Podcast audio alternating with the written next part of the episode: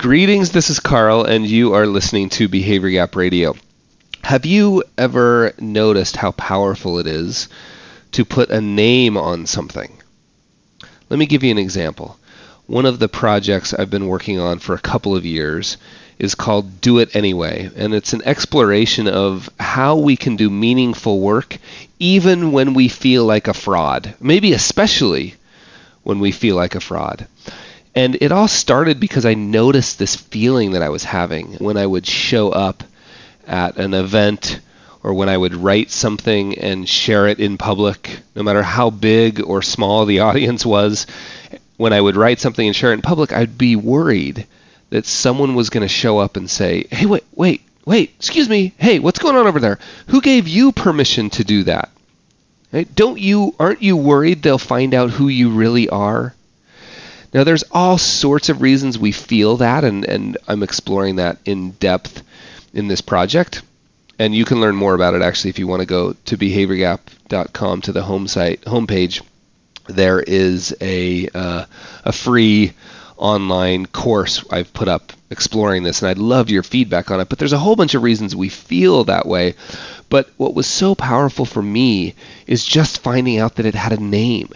In fact, the story is I was talking to a executive coach as part of a some work I was doing with a big company. They paid for me to have a chat with an executive coach before we decided that I should join. And I was explaining this feeling to her. You know, and I was writing this weekly column with the New York Times. I mean, I was doing a lot of work that was being seen by people. But you know what? That almost doesn't even matter. Anytime I would share anything in public, no matter how big or small the audience was, I was describing to her this feeling I had of like this kind of pit in my stomach and this fear that I didn't, you know, that it was all luck, that it was all luck. And I was describing this to her, and she said, do you know that has a name? And I said, I was like, oh, no, what? What do you mean? Like, first of all, the fact that it has a name means that someone else has felt it. Right? It may even mean that somebody else knows what I'm feeling. It may even mean that there might be information out there about how to deal with it, right? That's sort of the implication I took away from the idea that it had a name. And she told me, yeah, it has a name. It's called the imposter syndrome. And I remember, I almost can't be too dramatic about that because I remember it being really a dramatic moment for me, thinking, oh my gosh, this has a name.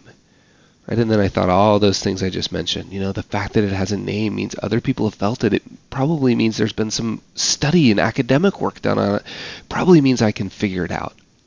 So uh, that's the narrow, simple point I wanted to make today, is finding out the power of naming something. The power of naming something and how powerful that can be in our lives. And I'm excited to explore more of that in this upcoming project, but that's the point I wanted to make, just how powerful it can be to name a feeling. Now, let me just make one last little point. In order to name it, we have to notice that we're feeling it.